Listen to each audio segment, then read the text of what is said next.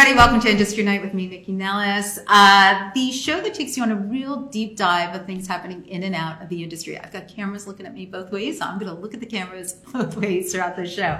Um, so here I am, once again, from the gorgeous wine lair here in downtown DC, right outside the Ritz-Carlton Hotel. If you haven't had an opportunity to come here, you need to check it out, especially you wine aficionados out there. Gorgeous sitting area, terrific food, and a fabulous cellar to keep your most necessary wines. Uh, but lucky me, uh, they sponsor the show and I get to do it here every week. Um, so if you're new here, hey, welcome.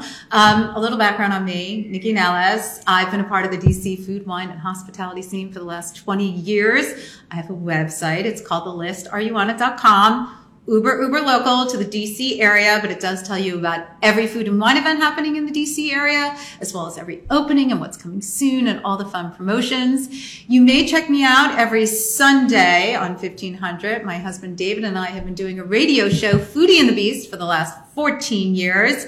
It is DC's only food and wine variety show, and it is a ton of fun. Lots of booze, lots of food, lots of happenings. Um, you should be following me if you're not on social at NYCCI, N-E-L-L-I-S on Instagram, Facebook, and Twitter. You may see me on TV because I do a little bit of that, and you may hear me on WTOP because I do a bit of that. Um, and you may see me hosting or judging. Anyway, I'm around town doing a lot of fun things. Uh, so thank you for joining me here today. So for those of you who know, every week I tell you about what I've been doing and, um, I eat a lot. I drink a little bit less than how much I eat, but it all kind of goes in together. So let me tell you where I've been. Okay, so I checked out Grazie Nonna. This is Casey Patton's restaurant. He used to own Taylor Gourmet. And I have to be honest, everybody had been telling me to go there, and I love Casey, but I was kind of like, I mean, do I really need to go there?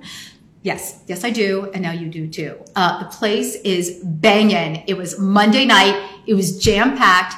This is um, I want to say like New York style Italian, really great pastas, really great pizzas, really fabulous vibe. So Chris Morgan and Gerald, whose name I can never remember, but the guys who used to be at Maydan, who won the Michelin star, they're behind the food concept and uh, they are ex- executing it like spot on. Also, it's a great wine list. Um, I was back at Petite Cerise, um, Jeremiah Langhorne's new restaurant. I went like opening day, which I never do, but I was back for lunch. Um, all the carbs are worthy of every calorie. Um, the croque madame, which if you've never had, is thick slices of bread stuffed with ham and cheese and dipped in fried, dipped, fried, covered in bechamel and topped with an egg. And it's, oh my God, it's so yummy. Um, I'm kind of drooling just thinking about it. Um, also, get the asparagus, not because asparagus is so like earth shattering, but the um, they do a, a mousse. Put it on the asparagus, sure, but really slather it on the bread because it's delicious. Okay, I went to Lutèce. I've been to Lutèce like three times. Everybody's talking about Matt Conroy. Everybody's insisting that the restaurant is like God's gift. It's not. It's good. And I highly recommend you go there. He's obviously very talented. There's some very interesting things on the menu. They're doing a lot of uber local um, food sourcing and Elizabeth Parker is doing the wine program. So there's a lot of interesting natural wines on there. We did do the caviar service, which it's totally worth the splurge. So check that out. Um, I did go back to Bazaar, which I was just um, telling my future guests about because the chairs are really heavy. So if you're sitting at the bar, you have to ask like one of the waiters to push you in.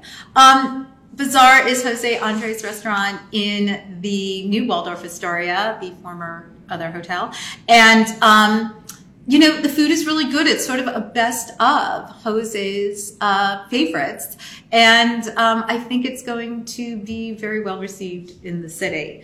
Um, oh, it was also Passover. So I had to like get all those like non Passover friendly foods in prior to Passover. And then we had a big family Seder, 30 people, so much fun, so much love.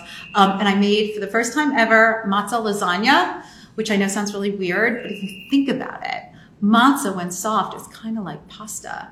Anyway, it was brilliant no matter what Matt Adler says, because Matt Adler, the chef at uh, Caruso's Grocery, was like, that's not a thing. And I'm telling you, it is. Um, okay, so that's just a bit about where I've been and what I've been doing. And I hope you join me on that journey. Of course, you can see all of that on my Insta at N-Y-C-C-I-N-E-L-L-I-S. Um, and you definitely want to check in because I'm about to head out to New York for a bit of feasting. I'm taking in the Thierry Mugler exhibit in Brooklyn, and then I'm checking out Sean Hayes at Goodnight Oscar. So lots of fun things coming up. Okay, now that I'm comfortable, like um, Mr. Rogers, I've taken off my coat. Um, today's show. So, back in February, my fellow foodie friend David Hagedorn and I were invited to visit Avoca Farms in Paris, Virginia. And I love a field trip. So, now, little footnote. Uh, my husband David and I, my other David, as those of you know, we make our way out to that area quite a bit because we love hiking Sky Mountain. Actually, I love hiking Sky Mountain and I just drag his ass with me.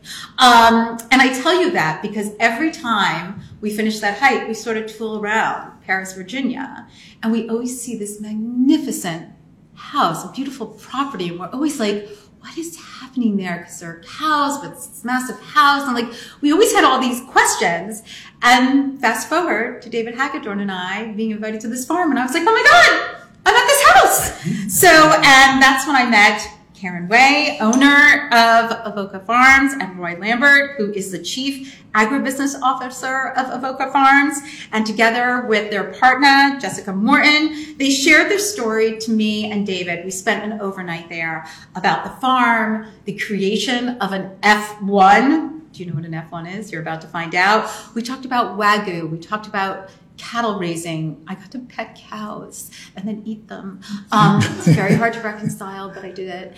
And um, and we talked about farming and sustainability and what it's like to be an independent farmer in this world today. So. Karen and Roy, thank you both so much for joining me today. Thanks for having us. Okay, so Karen, I'm going to start with you because it is your farm. How'd you get into the farming business? Because I know your background is not in farming. No, I am a Chicago big firm lawyer mm-hmm. um, that that ended up taking a hiatus to raise kids, and we moved to Virginia from Chicago. Mm-hmm. And at, when we first moved here, my my husband actually had grown up on the other side of Avoca. So that was when it came up onto the market and the stars aligned. We were ready. So it was already called Avoca. It was called Avoca from pre-Civil War. Oh wow! Because we've traced it back, and so it's amazing. It means supposedly ever running water, but we've never been able to identify from what language, indigenous or otherwise. Mm-hmm. And so we, we, were always like, if anybody can get the, the citation on it, that'd be great. Right. prize one. It's ever yeah exactly nice big prize. Right. But for now, it's ever running water. So our family bought it mm-hmm. in about 2010, and we wanted to raise cattle.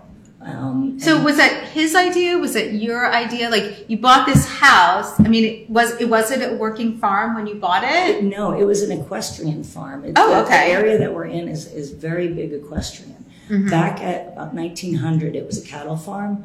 But since then, at about 1920, it's been equestrian. Well, given that it's so close to Middleburg, that's not surprising, Correct. right? Okay. The, hunt, the hunt ran on our property for mm-hmm. many, many years. Mm-hmm. And uh, but when we, after after basically tasting wagyu, instead of going for Angus, we ended up saying, "Let's try it. Let's do this." so no, but where did you try wagyu? Because wagyu is a Japanese product, right? I mean, we now have American wagyu, but Wagyu, when it became sort of all the rage here, it was coming from Japan. So, what was your experience and well, when we, did you start with that? Well, it, it, was actually served back in about, gosh, that would have been about 2015 in a mm-hmm. restaurant in San Antonio.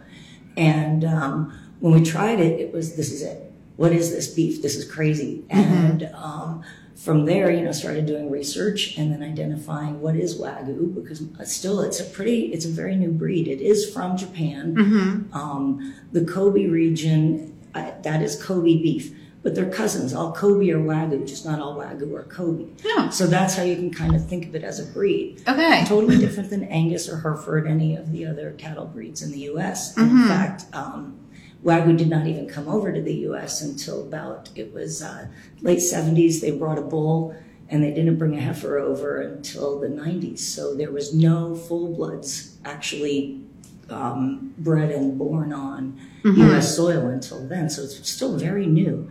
So educating the public and also helping them understand the difference between this Kobe A5 that everybody is so enamored with. Rightly Right. so, it's an incredible product, but distinguishing it from what we do, which is a totally different product. Well, let's back up a little bit before we get to what you do. So you have this wagyu. Yes. You're like this. You and your husband are like, this is what we want to do. So we imported the embryos from Japan. Mm-hmm. So we ended up using um, Angus hosts. So the embryos come over from Japan, so Mm-hmm. surrogate mothers, and that's how we started the full blood herd. Okay. And so we were growing the full blood herd, and that takes about over two years. So And what was your experience with this? Like as you're gestating them and growing them and doing all this, who's running your farm at this point? Because this Well- is pre-Roy. Correct. yeah, this is way pre Roy and really pre me. Even though we mm-hmm. owned the farm, we had folks running it. And so it was a big learning curve, number one, for everyone involved, even the experienced farmers, to deal with this breed of Wagyu. Because, first of all, their nutritional needs are totally different than Angus,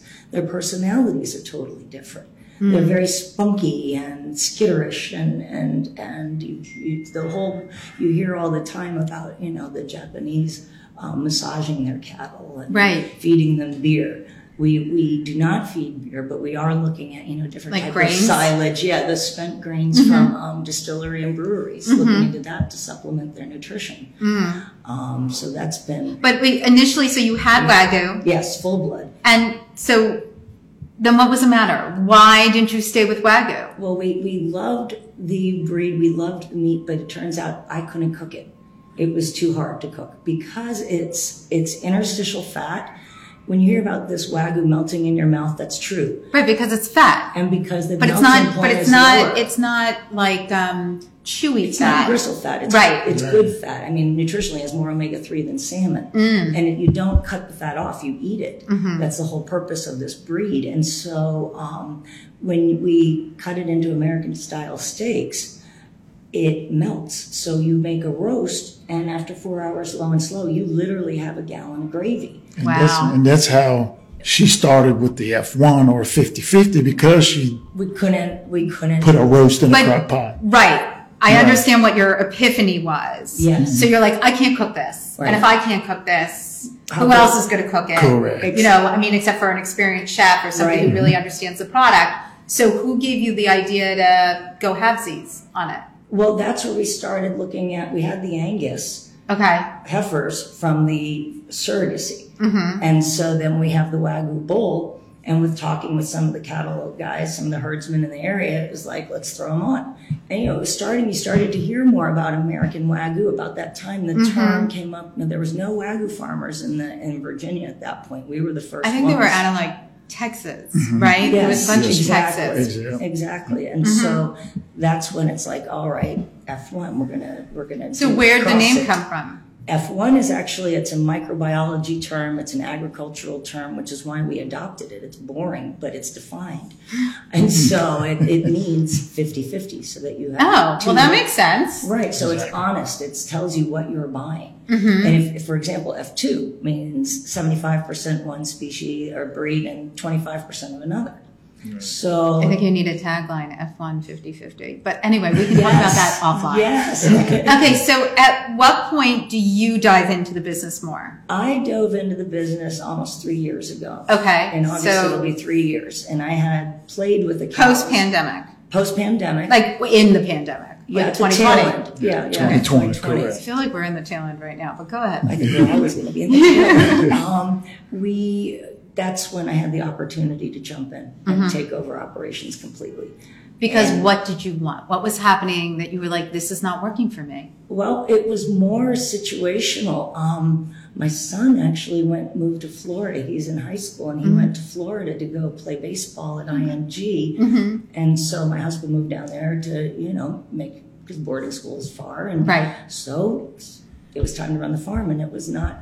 It wasn't working. It wasn't working back then. And how did you meet Mr. Roy here? Well, Mr. Roy, you see, at first it was Jessica and me. Right, And Jessica so Morgan, we were right. literally we were the cowgirls running the farm. We mm-hmm. like were doing the fertilizing. We made pastures. We named the pastures for the first time, you know, so and started the flow because we read books. Right. You know, You educated yourself. right? And then that's always kind of the joke is like Karen and Jessica, they read a book, now they're cowgirls. But to some degree, it's true. Right. And obviously listening to a lot of advice. Well, then about a year and a half now, Correct. Roy had done consulting with the firm uh, here and there along the, for quite many years. And when they first started in 2012, Right. I was providing them with the products uh, that their previous farm manager had. Well, let's go back a little bit Okay. because you've been in the farming industry for a really long time. Can 28 talk- years. So let's talk a little bit about your history. Like, how did you get into farming and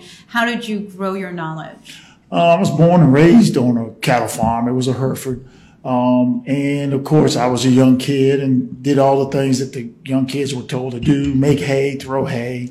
Um, I mean, there's a lot of ways people can read that, right? Ahead. um, didn't want to do that as a young man and uh, went in the Air Force. Uh, left to get away from farming. Went in the Air Force. Did that for six years.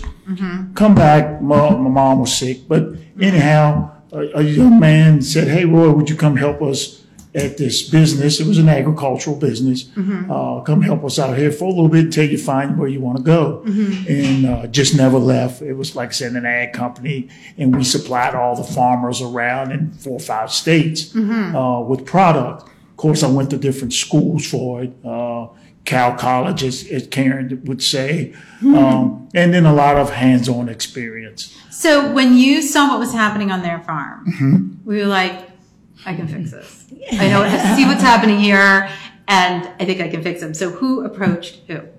Um, I, I met up with Because I'm not taking away from what the two of you, Jessica's over there, she's off camera. I'm not taking away from what the two of you were doing, but like you said, you were reading books and figuring it out. He saved but, the farm. Right, but there were things that were not happening because farming is a BFD. Like there's a lot that goes into it. So, Yes. and you're a city girl. Yes, exactly. And so It would be like that's- meat farming. That's why Roy was like, Roy, fix this. I mean, it truly, and he jumped in. So tell me how that happened. when I when they started in 2012, uh, the farm manager that they hired at the time didn't know a, a lot about cattle, so he would call me at the place of business and would ask how you do this, how you do that. So a little bit over the years, I was helping them, not knowing Karen or her husband. Okay. And uh, then in 2021, um, I met with another guy that knew them. He was working on a farm as a farm manager as well. And uh, We had a lot he said,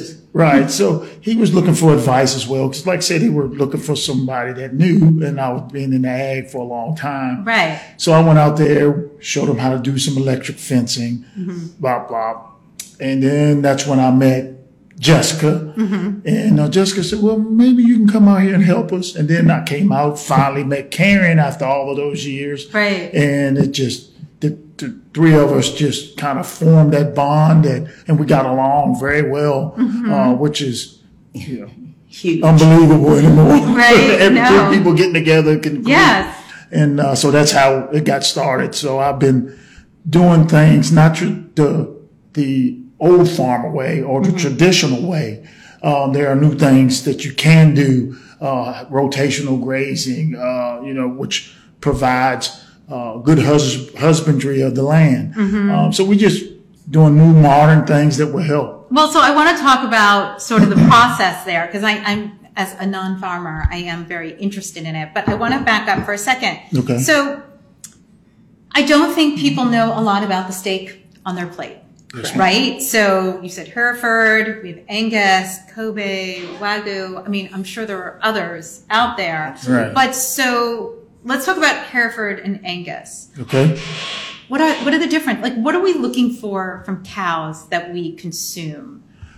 Um, the, the first thing I would say is you used to could go into any restaurant and what was on the menu, Angus beef, Yes. because it was hearty. And if you raised it correctly, you got the marbling that you that you wanted. Okay. So over time, uh, it used to be a Hereford, which is a red and white cow, and then you had the Angus where they merged those together. Hmm. So there again, you created the F1 because it was a 50, 50, 50 Oh. Hereford. So when you say F1, it could be any two types of cows. Okay. Uh, I mean, so like So I it's, said, it's a real terminology within the farming, the Correct. cattle farming community. yes, ma'am. Okay, yes, great. Ma'am. Yep, Okay. Yep, sorry about that. I know. Um, so He knows I don't like being called ma'am. just the military, back, just the military I background. like a visceral reaction. I am not a man. Thank you. I don't like being called ma'am. But go Yeah, ahead. just the military background. I know, Sorry. I know. Um, so that's how F one is. You can put any two different types together. That's how Mm-hmm. you get an F one. But so for years, if you weren't eating from a local farm, which a lot of us were eating commodity meats, Mm-hmm, Um, because that's what was available unless you were knowledgeable and, you know, like the food terminology and our food, I think the consumer, the food consumer, Mm-hmm. whether a restaurant or in a grocery store, they're much more educated today than they were 30 years ago, Correct. right? I mean, Correct. poking at something with plastic wrap, you know, in the grocery store Is it brown? you know, was, you know, our relationship to mm-hmm. what we put on our plate. So like, I didn't know, you know, what kind of cow it was or whether that mattered. Correct. So with that in mind, m- most steaks that we have when I go into a restaurant are either Angus or Hereford. Is that And accurate? that's the Mostly lobby. Angus, That's- correct. That's Mostly the Angus. Angus lobby. Right. I mean, Okay. that's that's who is, you know, th- Angus is wonderful. It's easier to raise than most breeds. Like Mm-hmm. we're saying, it's hardy, and so when you have a good lobby then behind you, that's going to get the word out. Right. And the Angus Association Right. did a real good job of Yeah. promoting it. That's how it is. 'Cause it used to be Hereford back in the 70s and Okay. earlier. Hereford was all over, come from Texas, and that's what you had. Well, then the Angus Association uh, Mm-hmm. Was came like, in. was and- like hold my beer. right. Right. Right. Totally. Promotion is where it's all at. Listen, and that's in any industry. I mean, you know, I always use the example of uh, rosé from Provence, France. You know, 30 years ago, if you saw pink wine on the Yes. table, you would think it was White Zinfandel. And you're like, you know, thank you. Yes. And then right when I got into the business, Provence came to DC and they did this whole show basically about rosé and we, ta- we met the winemakers and blah blah blah. And i'll never forget like 25 years ago i was like or 20 years ago i was at um, like a dinner with some girlfriends who weren't in the industry. And i was like oh my god you have a rosé and my girlfriend was Yeah. like are you drinking white zinfandel? I was like no girl just wait. And like they spent so much money. I mean, now Yes. think of how many rosés there are when you walk into a liquor store. I mean, it's it is amazing what happens when people do that kind of investment. Exactly. And that's what happened with Right. Angus. Yep. That makes sense. Same Like the thing. champagne and the likeness, or you know, the Right. sparkling wine. I mean, rosé is the same same idea. It's all the rage, and that's why you're seeing more wagyu farms starting to pop up. Well, And so it's let's nothing you can walk into. well, so let's. You told me something. We're going to get back to farming, but I mm-hmm. just want to finish sort of the cow stuff. Mm-hmm. So you said there's like just like organic. Nobody knows what that means. Like there's no rules. I could say I'm organic, you know, which is not a lie. Um, I'm organic matter. So are you. Right. But when we say wagyu, hmm there's no delineation of how much what that means like you're like we are 50-50 but like arby's has a wagyu something a burger or something but like Yep. what does that mean Well, this is the issue, um, Mm-hmm. is that this term American Wagyu, domestic Wagyu, there's a couple different iterations of it now Mm-hmm. out there. It's not defined. So, like, if you see a heritage reference to a cow, that's a defined term. There's only like 12 breeds that can be called heritage. okay American Wagyu, that term, has no regulation. Mm. So, for example, um, the fast food restaurant has the burger advertised as their American Wagyu burger. Well, when you look up what it is, it's 52% American Wagyu and 48% ground beef. okay So, American Wagyu can be 5% Wagyu. I can take it from an F1. right like who in the who it in the family tree Exactly. is It could be the great, Right. great, great, great, great Right. grandmother. Diluted. Right, three percent wagyu, and they're then you know ninety-seven percent of something else, and then forty-eight percent of whatever ground beef is. i know because you just said ground beef and i'm like i mean what does that mean? What does that mean, right? And so it's Now all of a sudden I'm really afraid of that. But I hear you. It's, yes. Mm-hmm. it's creepy because when you look at the feedlots, the the the commercial feedlots, they're The big scary. ag. So you could have an organic commercial feedlot, and it's disgusting. That is not defined. That No. doesn't. They don't. That doesn't count towards whether or not you're organic. So with F one, we chose that name because it's.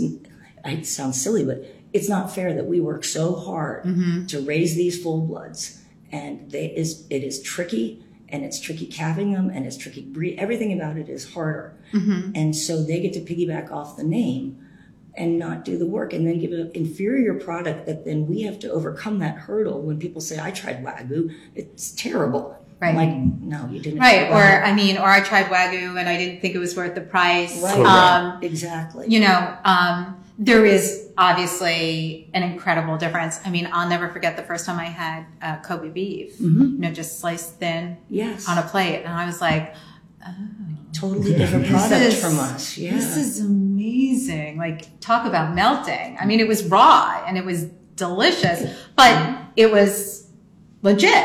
Do you know what I mean? Yes. So I knew exactly where it was coming from and what it was. Now, now that you've combined these two, I'm just sort of with when we talk about husbandry, like, were you surprised about the personality of the combo of the two cows? Like, were they harder to raise? Were they easier to raise? Were, Well- do they have more personality? the F1s are adorable. I- They well, have- I mean, I they like have a them. fun personality, but they are they're they're nice. They're good. They're they're nice personality, but they're hardier. I mean, that's the big thing I would say. Right, because uh, just a plain wagyu uh, is not a great mother. Uh, she doesn't have a lot of milk for the babies, Okay. and of course, the babies are what we're interested in Sure. because we raise them up, um, and they just doesn't gain weight like they're supposed to. Uh, like I said, it's just a bad mother. So when we add that in, you had the hardiness. Well, maybe she didn't learn from her mother. Well, I mean, maybe you know, not. maybe there's like some generational issues. Yeah. Right, I, I'm. Therapy, therapy, therapy. So when we put the two together, you got the bold flavor of an Angus. You got the marbling of the Wagyu. Uh, the, they, they're great mothers because they gain more weight just on the mother. Uh, it's just, just a, a whole different world and it's easier to handle. Uh, everyone thinks a cow is, is stupid and, Oh but, no, they're like big dogs. oh yeah, I mean, right. Oh my god! Like when we were in the farm together with Uh-huh. the ones that don't get slaughtered, um, you know, you were petting one and the other one got really jealous and Oh, yeah. pushed. I mean, it's a big push, I mean, Yes. like a ton or whatever, right? Absolutely. Push the other one out of the way. I mean, they're, I mean, they're beautiful, gorgeous, smart animals. Do you know what I mean? And Yes. I, I said it's hard to reconcile, but I, I've gotten over it. But um, I mean, listen, I love my dogs more than Right. anything in this world. Like Yep. I have more pictures of them of- than my children, Me too. but I also like fur coats. So I mean, Yes. it's a reconciliation that I have to deal with. Yeah. Um, And see, I'm sorry. No, no, no, off. please. And and the, the thing about these cattle is wagyu is how they're treated. That's how the marbling. When they're calm, they, they Mm-hmm. marble a little better. And like I said, these animals aren't dumb because if we come with a specific buggy or a four wheeler, they hear that sound and they come running to you. Mm. And and the reason we like that as well is because if they get out, we can bring that buggy and they're just going to follow us because they think it's time to eat. It's just a mind over matter. Well, but I also think, um, and we talked about this when we were together. Um, again, early in my career in the food world, I went to a conference on certified humane, and I remember the first time listening to it, and I was like. I don't know about this. I was like, they're playing music because it was big in New Zealand, right? And they were trying to get the certification process here in DC. Um, you know, nationally, they were starting here. And, you know, they were talking about treating the animals well. And Yes. that was not a conversation topic at the time. And we were all hearing about big ag and how fucking disgusting it was. Oh, like I said, yeah. has to be cut out. Um, but how, you know, gross it was and how mistreated these animals Yeah. were. And if you think about that, how they're treating the animals, the tension in the meat, you know, like what it does for them. Why shouldn't they live a good life for as long as they can until it's over? Correct. One bad day One, one bad day that they, they don't know about. that they don't Right. know about because it was a good morning. Exactly. And I, you know, they talked about like playing like music and all of that. And I remember the first time thinking, really? And they were like, oh, you can taste it in the meat. But honestly, to me, I'm sure the product is better. But to me, as a animal lover and as a people lover, like, why wouldn't we treat Exactly. everyday well? Do you know what I mean? Correct. And I think there's a disconnect for people who think it's an animal, I don't have to treat it well. And I can't meet them there. Now, now that I know what I know, I cannot meet them there All right. anymore, which is why I purchase things the way I do, you know? Absolutely. Um, so how do you go about treating your animals well? Explain what pasture raised means versus like terms like organic or, you know, or how it applies to certified humane. Okay. Um, organic, it, it's three things I look at, or two things mainly, is organic and all natural. Organic, it's a certification. You got to go through a whole lot of process. Uh, some say it's a fad, you know. And, and It it think doesn't doesn't. mean it's clean. I think Correct. that fad part is over. It's a marketing term. Yes. Correct. But it, it did mean something initially, right? Mm-hmm. And it still does because no you don't feed GMOs it. Correct. and like That's where I was antibiotics. I mean, I think when people started learning about antibiotics in chicken, Right, like you know, right, like right. 18 years ago, like there was that big expose. Mm-hmm. I think people were like, "Oh, that's not good." Right. Right? Correct. Like- Correct. Well, we had to explain that recently. We were having a conversation with a, a grocer who was looking to stock his grocery store, and he had interviewed a number of Wagyu um, uh, farmers. And he says, Well, they finish their animals under two years. Why do you take so long? I'm like, Well, if I pump mine full of growth hormone, they'd be done before two years too. But Right. if you're doing it properly, you finish them. And it's a mathematical formula how much you feed in order not to have them gain too fast, mm-hmm. naturally or otherwise. But yeah, we can finish using the growth hormones, but we don't want to do that. We don't do that. Right. Right. All natural, Yeah, non it's GMO. gross. Right, Right. right. So It's that's what you mean by that's what you mean by all natural, Correct. right? Because I think that that term has been bastardized as well, Yes. right? I mean, we just use uh, grains that haven't been injected with anything, Mm-hmm. uh, or like you Chicken said, poop on the for fertilizer. right, right, right. So- this is all natural. The baby is born. Mm-hmm. When are they put out to pasture?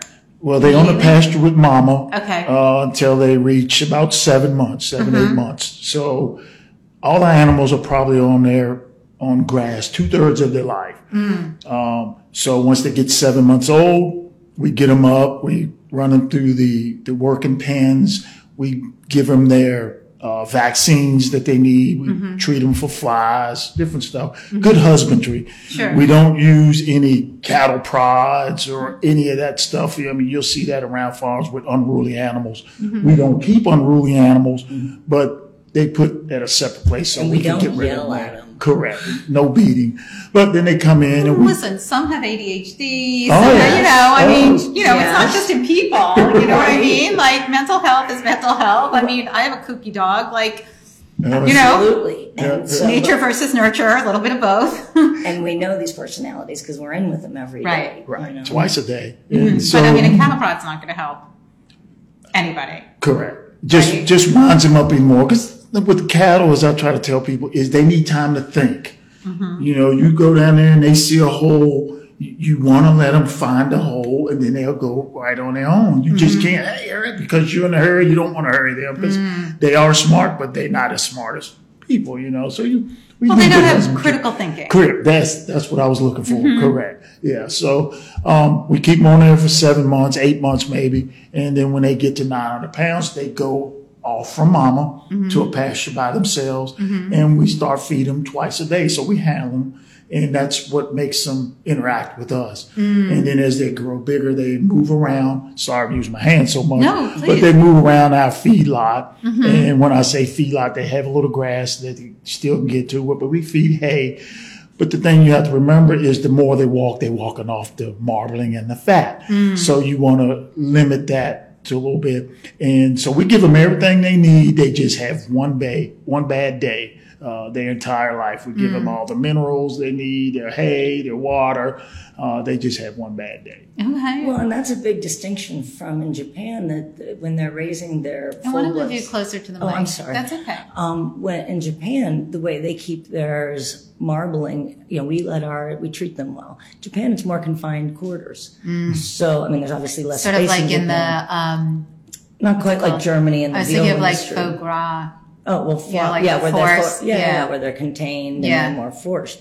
Um, you know, that's the difference. We can by keeping them calm and having them interact with us and be happy. You get tender meat. Correct. I mean, so in addition to the ethical side of it, it's also a very it's a product quality product. Sure. Now, was that something you were brought up with when you got into the farming industry, or is this something you've come to? Because, you know, I don't think that that that was the basis for a long time. No, because I was like a traditional farmer. Is we get on four wheelers and chase them, get, get up, get up, get up, you know. And uh, uh, and I remember an older gentleman said, "Why are you doing all that yelling? And you know, just take your time." And and once I figured that out, the animal responded so much better. Uh, and again, as, as Karen says, the meat was a lot better because it's not all tensed up, you- you know. And uh, and I have my own farm and we taste our own beef. It's not as good as the Wagyu, but uh,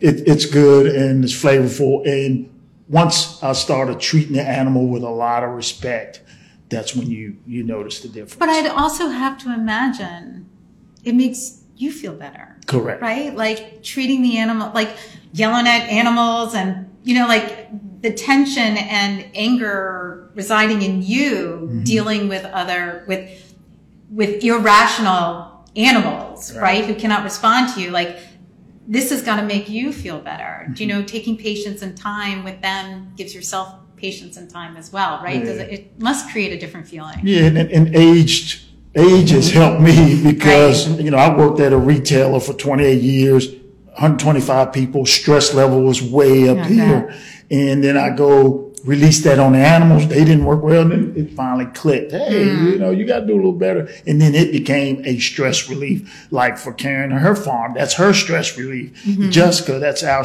you know stress relief. While we want to make a good product at the same time. So mm-hmm. now that we have this good product, mm-hmm. we're here. You're happy with the taste. You can cook it. I can know, cook it. I know I can cook it because I've cooked it. But so now that you have a product that you're happy with, now it's okay, getting it out into the public. And you've got two things that have to be done. First, there's the education component and uh, explaining to people what we really just talked about here, which is what an F1 is Yes. and what the taste quality is that you're looking for. Um, getting it in front of chefs, getting it in front of the lay public. So, how do you go about doing that, and where? How do people know what they're tasting? Well, honestly, when we first first started, um, we hit the wholesale market. We went to restaurants uh, first because that was kind of my background. I was just more comfortable talking commercial transactions because I get shy in front of people, Right. You know, so commercial was easy to do from my lawyer background, and plus, we needed street cred. Because I can't just go up to someone and say, "Hey, you want to buy a steak?" Right. I mean, who am I with no background, no Mm-hmm. nothing? I mean, it would have been hopeless. So when we went into the restaurants first, and we went big, we went straight to the, Inn at Little Washington. We went to the. I mean, you were in his backyard. right, and And he also happens to be, I mean, first of all, he would never take a product. This is Patrick O'Connell Inn at Little Washington.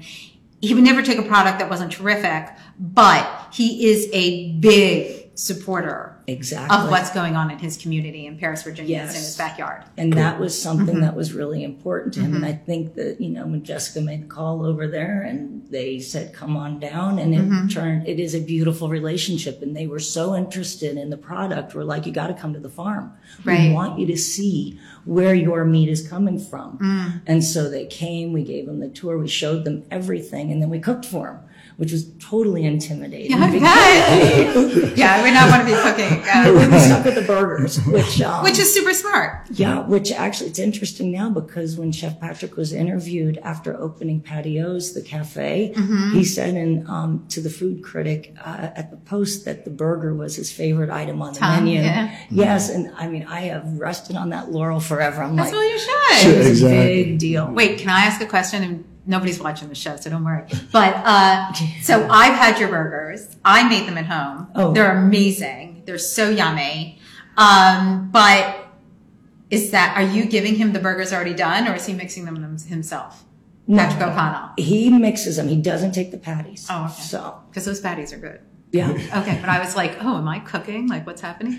You know, a little Washington. It's You're cooking the same meat. Okay, And you're right. cooking the same patty. Everybody gets the same thing. That's what's so fascinating with our product because it does appeal to the Michelins, whether not just the ground, obviously, Mm-hmm. some, our, our, many of our cuts are in the Michelins, but they're also in the farmer's market. Well, now that you brought up cuts, let's talk about that because I think whole animal, you know, especially like 10 years ago or 12 years ago in the industry, everyone was like, I do whole animal, I do whole animal. And of course, nobody was doing whole animal. I mean, some people, but not a lot because it's really hard mm-hmm. to Yes. use an entire animal. And when it comes to a cow, there's a there's a lot of beef, but there's a lot of parts that people, the layperson, not so much chefs, but, and some chefs, but the layperson doesn't know a lot about. I mean, we know, you know, the T-bone and The the, now we know the hanger and the skirt and the flat iron. I mean, there are more cuts now in your butcher department than there used to be. Like Terra, Terra Madre, wasn't that, isn't Uh, that a Terra Major. Major. Terra Ma- Major. Yeah, and, like that cut was big a while ago. But there's so many cuts that people are either wary of or they don't. They everybody thinks it's either supposed to taste like a strip Right. or a fillet. Right. Um, so how do you again have that conversation with people so that they do use the whole animal and that they can use it in different ways? Well, the first thing I'll say, that's where the Wagyu comes in. Mm-hmm. Uh, Angus, where you would need a roast because the meat is so tough, with the Wagyu, now you can cut those roast into steaks. And I'll let Karen. Mm. So what did explain. I use? I did. So I did a side by side. Yeah, you had a I had a steak. I had fillet and I had round. Eye of round. eye of round. Now, normally eye of round, I would either put in stew Mm-hmm. and like just keep it in there for hours and hours and hours. Uh, yeah, that's what I would do with eye of round. I mean, normally. But what I did is, um, I'm a big believer in slow roasting my steaks and searing them afterwards. So I slow ro- cook slow and low for like 40. So it's nice, all pink, Right. and then sear it in my cast iron afterwards. And I mean, the filet is obviously fabulous, but the eye of round was delicious. I mean, tougher, obviously, Right. but not in a, in a, um, just not the same texture. a different texture. Yeah, Right. but tasty, full of flavor. I mean, I would totally serve that instead. I don't you could need use to it do as a steak. You don't have to put it in a bourguignon or something. Right. Right. You can eat it as a steak. And Yes. that was the whole premise is when we realized we could cut the entire cow into steaks. Then that way we were able to offer, we actually, the program is called the Sustainable Steak Program. Mm-hmm. Because in order to be a sustainable farmer, you do have to sell the whole cow. Right.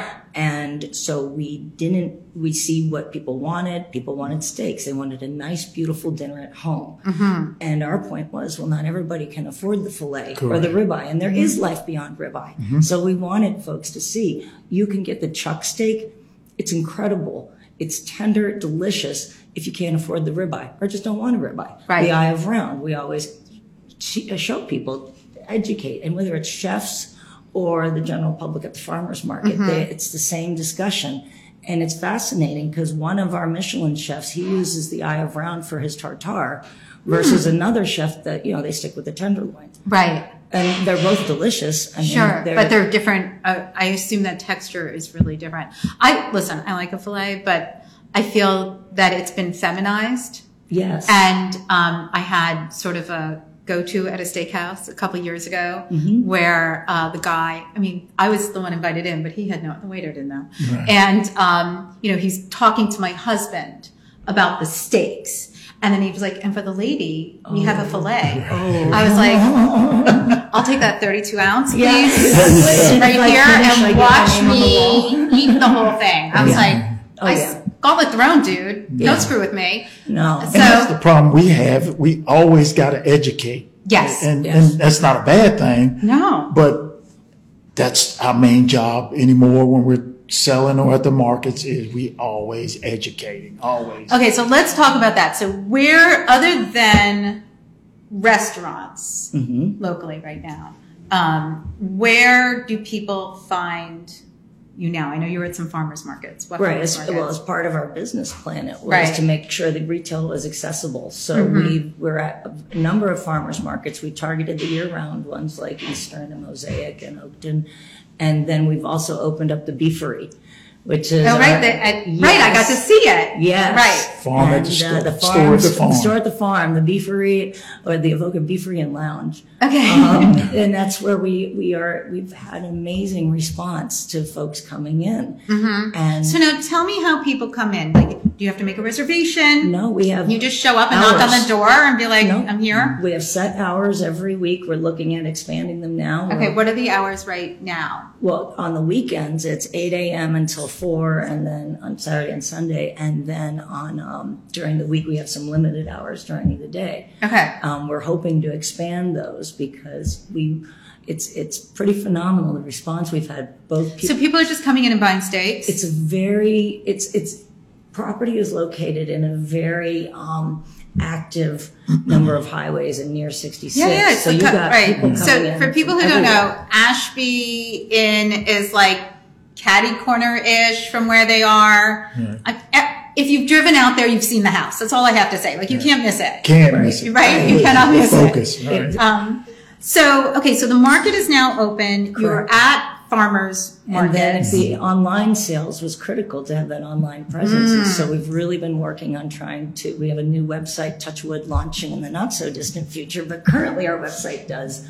That was really important because again, it's um, getting the word out and then making it easy for people to order. So let's talk about like farm tours Okay. and things of that nature because I, I you know, I if people come to the market and they're like, okay, I mean, I'm buying some steaks and blah blah blah, but I mean, getting into the farm to me, that was so exciting, you know, Right. and seeing seeing everything we're talking about today, and Right. you know, obviously petting the cows and and but seeing how a a, a well executed working farm works. Well, and this is the best part is that when folks are coming into the store, mm-hmm. it's like we can talk to them, we point things out, we tell them you are welcome to just stay along the road and mm-hmm. walk around and pet the cows in that, you know, mm. in that pen. Walk up to our finishing lots so you can see what a fin- what a high quality finishing lot looks like and happy cows. And Right. See, and it's educational because you see the difference in the growth among the different phases of life. So I mean, it, and plus the views are rock. Right. I mean, So- it's beautiful, right? so it's really we make it as interactive. And If I can back up just Yes, a of little bit, course. is uh, Jessica Morton had signs made up. So you were asking where we are. So we are in the farmers markets. We are in, you know, online. You can come visit us. Um, but what really kicked the thing off for the farm store is we put signs on the roadway. Mm-hmm. And now the people that come into the store, Right. they're sitting there saying, we didn't know Right, they see the signs. the signs exactly and well placed signs and they just come in there. Well, so, So- in uh, years ago when I used to have to schlep back and forth to Ithaca because my son went to school up there on like 270 or I don't know whatever road it was, there would be these signs like hand drawn signs, pottery, cheese, like every like 10 feet Oh, there would be signs. And one time we were like, I mean, we gotta stop by. You know what I mean? At some point, you drive by it enough. and Right? That's what many of Right, our right, customers say is that you know they drive by the signs so many times. They're like, I just had to pull in. pull in. Right, I love and that. And then that opens the the world of, of Voca from there. You Mm-hmm. know, once they pull in, and uh, again we're in, in. Like I said, we made it affordable so you could buy. But what Karen has done is she's got two animals that she has on there that we have mixed with Wagyu, still an F1. Mm-hmm. And she donates these two animals whenever they calve. Those calves go to the food banks. So Oh. you ask where we are. We at food banks. We're, Mm-hmm. you know, a lot of places, you know, and, and, and that's, that's what makes this thing make me want to work there and be Mm-hmm. a part of it because Karen really cares about good, clean food Mm-hmm. and everybody and enjoying it. Well, You know, just amazing. everyone should have access to clean meat. That's why we have the price points. And if you still can't afford us, we're in the food banks. Right. That was Right. like our motto from the beginning. Well, So- I think that's really important. It Good is. food shouldn't just be for the Right. wealthy. Exactly. Absolutely. You know? and so that's why, you know, it was fascinating because one day at the retail shop, we had a customer come in from Vienna specifically because they knew mm-hmm. of us and purchased from us at a farmer's market and they wanted to go to the country and they bought some filet mignons that they were going to have later that night for dinner. And it was lovely, wonderful, fun chat and all. And not one hour later, a single dad with six kids from West Virginia came in, mm. and they he also bought a whole bunch of he bought the sustainable steak bundle, and we talked a lot about how to cook and how you know the difference in this and, and the cuts and how to use them, and it was so cool because that's what I wanted. Mm-hmm. I wanted for everyone to be able to come in, learn about the beef, appreciate the fact that it's the cows are really cool And well cared for. and then also be mm-hmm. able to take home mm-hmm. food for their family. And so mm-hmm. that was just an example of exactly how I wanted the whole sustainable steak program to roll. one of the things I always say is, listen, I'm very lucky. I've gotten to make my passion my profession, and it just sounds like you both, all three of you here today, have been able to do that as well. Because I, you know, passion doesn't always translate to profits or profession. You know what I mean? Sometimes Right. it's just a hobby. Right. But this sounds like it's, you know, really exploding and you're doing so much good in the agribusiness world because that is changing, thank God, drastically, right? It is drastically mm-hmm. changing, absolutely. When you look at carbon neutral products and certain, you know, it's fascinating to see where the where people are really examining the husbandry techniques, is which is what we've welcomed all along, is the mm-hmm. transparency behind our operations. And we keep growing and trying. I mean, that's the whole point: is to keep doing better. Yeah. And so, last question, because we do have to wrap up. Let me double check. Yes, we do have to wrap up. Uh, last question. So, how is the state of Virginia in supporting your kind of agribusiness? Like, have they started with agritourism? Because I just did a show last week with um, Montgomery County, Maryland, who has a huge agritourism like pocket for what they're doing in Montgomery County, and it's really fascinating. So, I've been do dying they do for they that. have it? Do they have it? Like, are you guys experiencing that? This is really important. Okay. Um, you could do a whole segment on this. So agritourism is a new concept still. It's growing more and more. But now um, the the various um, legislators are trying to regulate it more and start to more narrowly define it. The Virginia Supreme Court recently had a case trying to determine whether or not an agricultural building from which they were selling ice cream that had been made locally, selling through the other farmer, um, what did that constitute an agricultural building for purposes of building code? All right. Well, fortunately, the court said, yes, it's an agricultural building, and because of the Right to Farm Act, which is the crux upon which we all operate, Right. um, that they allowed it. But immediately thereafter, the legislature then adopted a new building code for agricultural tourism. And And what's the fear? What's what They're do you going think? to regulate it out so that only the majors, so that only Marriott Ranch can operate. well, that's what I was going to ask. So, agritourism. so who's pushing those kind? Like, what is government's fear, or is it just the bigger ag has more pull back to lobbying and stuff like that? Well, Is that's that what we're we- talking about? We are getting involved. My big thing for this year is I'm getting involved with the Virginia Agribusiness Council because we must lobby and we must get involved immediately at the legislative. We had this conversation last two nights. Must get involved at the legislative level Mm-hmm. immediately because they're going to um, define the regulations to the point small farmers can't do this. And then we're back to the big agribusiness and we're all out. And you're stuck, And, right? And that's a thing you got to watch for when they're talking out of both sides of their mouths. That they, we want agricultural, we want to preserve agricultural. Then fine, that's great. What are you doing for the small guy? Mm-hmm. And it's not that we don't need money from them. We need them to just not Screw with you. and rent over Right? right? you know, I can say it. You don't have to say I it. mean, but that's the thing, and like we're doing it right. Every, you know, we all want to do it right. Mm-hmm. Um, and so, if we don't get involved now as they're expanding, for example, the USDA is now creating a Department of Agritourism. Mm-hmm. The Virginia is ado- is creating a sub department. So if we aren't involved, it's going to just turn into the the big boys big are guys. the ones who who are going to win. Mm. And um, so that is my number one goal in 2023 is to start actively get active in the legislature. I think that makes sense.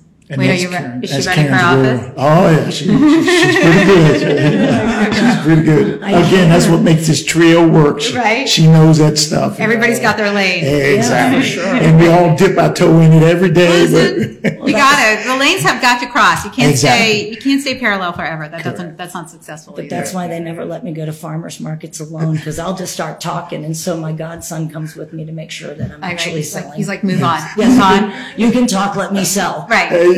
I love it. All right. Well, I want to, it's such an amazing story. And um, as a person who has had the product, it is fantastic. Um, but you need to go out, you need to see the farm. I had the, you know, the privilege to do that. And um, I'm very grateful for it. But uh, tell everybody, please, where they can find you online, on Instagram, find out more about the market, um, on property, and how they can do tours, all that kind of good stuff. Well, you can definitely, the easiest way is uh, you can contact us at orders at avocafarm.com. Our website is easy, avocafarm.com, and that's O V O K A farm.com. And um, on Instagram and Facebook, all All those social handles. media. that- You're on all of it. Yeah, that Um, stuff. And I'm always, I don't understand that yet. That's okay. You don't have to. So, but avocafarm.com, you can find out everything about tours, private, public. We have a number of, um, we have one coming up, calving and Cabernet. Ooh, And so fun. we'll get to talk about calving and have a little tasting and uh, pairing up with. I love it. and then we have whiskey and wagyu. So it's it's, it's Oh. a few things in the in Yeah. the in the fire Well, please make sure that you send all that info to me because that, of course, will go on the list areyouonit.com in our calendar. Wonderful. And one last thing, the Yes. Airbnb where you stay. Oh, right, the Yes, Airbnb. So quickly, tell me about the Airbnb. Airbnb had a cabin that was built in the 17, late 1700s. Mm-hmm. Uh, Karen had it redone four years ago. Mm-hmm. Uh, looks better than a lot of people's homes. it's Uh, beautiful. Mm-hmm. it- it's nice and cozy. Uh, and if you just want to get away and you want to become a farmer, you can stay there. You you can do as much as you want, or you can do as less as you want. Right. We'll bring you eggs in the next morning when you get up, so Mm-hmm. you have farm fresh eggs. But the Airbnb is is is quite an experience with uh, uh, uh, high quality views. Absolutely, the views are spectacular. Plus, when we were there, I think that was the only snow we got all season. Oh, you're right. And like, You're right. it actually like snowed. Anyway, yeah, yeah. well, thank you both for Oh, joining me thank you, today. I'm just so going to wrap up very quickly. Thanks for having me. So everything you heard here today, of course, you can find on the list com. And don't forget, Industry Night with me, Nycci Nellis, is on YouTube. So we've launched the channel recently in part with my fantastic team here who's filming it today, um, and also Heartcast Media. Um, we're still figuring it out. I mean, it looks great, but I'm not doing a lot to promote it. So check it out, subscribe, ask questions. Let me know what you thought about today, and I can also field the questions to those who are here with me. Um, so Sign up for the list, areyouonit.com. Follow me at NYCCI, N-E-L-L-I-S on Instagram, Facebook, Twitter, and LinkedIn. Subscribe to the show, tune into Foodie and the Beast, and, you know, be safe out there. So check out where you're getting your meat from. It's very important. And as I do on every show, a little uh, hospitality note.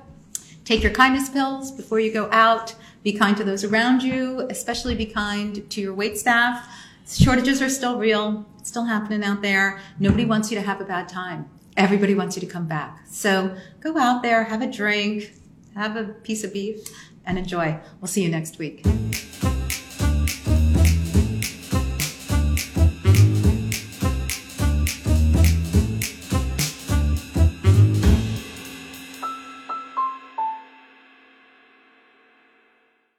Produced by Heartcast Media.